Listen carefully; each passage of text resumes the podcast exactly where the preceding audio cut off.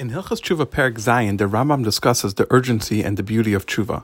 And the Rambam begins by saying, since every person has the power to do tshuva, a person to try to do tshuva and confess with his mouth from his sins as soon as he can, and this way he could be zeichet el maba.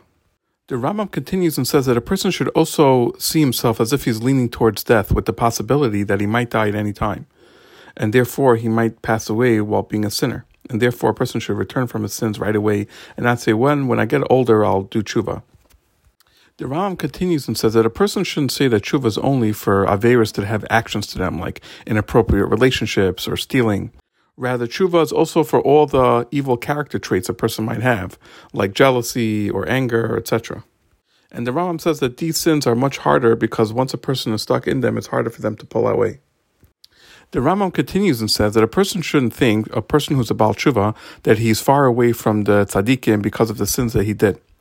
Rather, it's not so. A person is who does tshuva is loved and is desirable to the Abishter, as if like he never sinned at all. Not only that, but rather his schar is even more than that because he has tasted the taste of sin and he separated himself from it and he overpowered his yetzer hara. And the Chachamim say that the place that the Baalei Tshuva stand, tzaddikim gemurim are not able to stand there, meaning to say that their advantage is so great from even from those who have never sinned. And this is because they overpower the yetzer hara more than them. The Rambam continues and says the older Nevi'im commanded us about tshuva, and the Yid, and it says that the Yidden are not redeemed from galus only with tshuva. And the Torah already promised us, in the end, the Yidden will do tshuva at the end of galus, and immediately they will be redeemed. The Rambam continues and says that tshuva is great that it makes a person close to the Shekhinah. And that tshuva is so powerful because yesterday a person who sinned is hated in front of Hashem, he's disgusted. And today, by, by doing tshuva, he is loved and he's desirable and he's a friend. The Rambam continues to enumerate other advantages from tshuva, and that is that the day before when he sinned, he was separated from Hashem, the God of the Jews. And he, if he would scream, he would not be answered. And when he does mitzvahs, they take it away from him.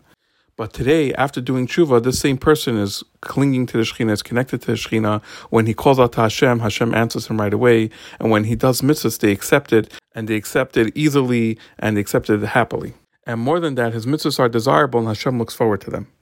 The Rambam concludes by saying that the ways of the Baalei Tshuva is to be humble and very modest. And the fools shame them for previous things that they did, and they say, "Oh, yesterday you did so and so, and yesterday you said this and this." Baal Tshuva pay no attention to them, and on the contrary, they will hear this abuse and they'll be happy knowing that's a zchus for them. Whenever they're embarrassed for things that they committed and are shamed because of it, their zchus becomes more and more and their level is raised.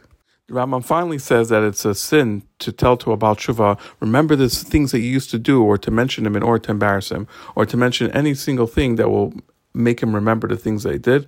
All of this is also from the Torah. On like the pasuk says, "For ishas a man should not mistreat his colleague."